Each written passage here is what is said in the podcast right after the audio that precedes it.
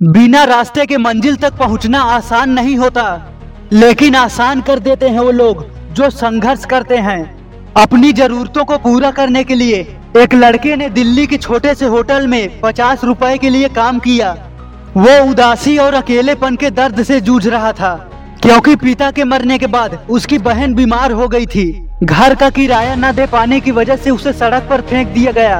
यही समय था जब उसने अपने दर्द और तकलीफों को मिटाने के लिए अपने सपने को पूरा करने की ठानी और आँखों में सपने लिए पैसे उधार लेकर मुंबई चला गया। पंद्रह सौ रूपए लेकर लाखों रुपए कमाने का ख्वाब देख रहा था।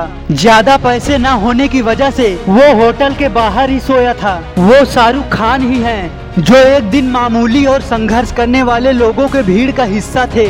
हीरो बनने आया था लेकिन ज़ीरो बन गया। अरे बड़ी बड़ी उम्मीदें बड़े बड़े सपने सोचा था फ़िल्मों में काम करूँगा। लाखों करोड़ों रुपए कमाऊँगा बड़ी बड़ी लेकिन आज बॉलीवुड किंग हैं। उन्हें नहीं पता था कि उनको सफलता कब तक मिलेगी। लेकिन फिर भी मरीन ड्राइव पर खड़े होकर ये बात बोल दिए। एक दिन मैं इस शहर पर राज करूँगा। उन्होंने सिर्फ़ असफलता ही नहीं देखी गरीबी भी देखी है। इसलिए वो उन फ़िल्मों को भी करने से राज़ी हो जाते थे, जिसे करने से बड़े बड़े स्टार्स मना कर देते थे। आप भी उनसे अलग नहीं हो। एक समय ऐसा भी था, जब छोटी सी उम्र में एक लड़के ने अपनी माँ को खो दिया। वो चार भाइयों में सबसे छोटा था। उसने पैसों के लिए चावल की बोरियाँ ढोया, मेहनत मजदूरी किया, कुली का भी काम किया, कारपेंटर का काम किया। उसके बाद वो बस कंडक्टर बन गया। लेकिन वो उस संघर्ष भरे हालातों में भी लोगों को हंसाता और इंटरटेन करता था। आज उसको हर कोई सुपरस्टार रजनीकांत के नाम से जानता है। उन्होंने दुनिया को दिखाया कि अपने सपने को हासिल करने के लिए आपका टैलेंट और कड़ी मेहनत बहुत ज़रूरी है। आप भी उनसे अलग नहीं हो।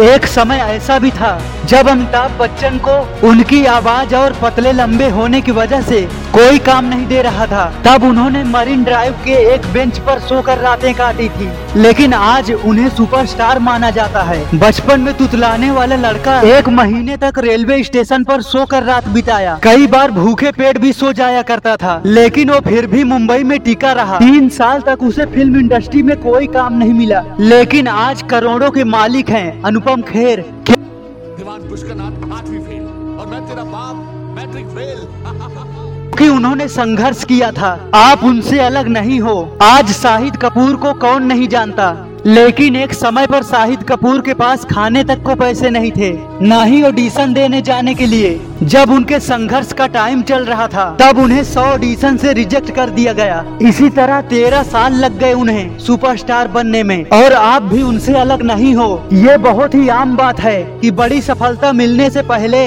पाँच से दस साल तक हर किसी को खुद को घिसना पड़ता है, संघर्ष करना पड़ता है, अकेलेपन से गुजरना पड़ता है, और यही समय आपको सबसे ज़्यादा रुलाता है। इसलिए महान हस्ती बनने के लिए या किसी भी फ़ील्ड में बड़ी सक्सेस पाने के लिए पाँच से दस सालों तक ठोकर खाने के लिए खुद को तैयार कर लो, क्योंकि इस संघर्ष के बाद आप सबसे अलग बनकर दिखोगे।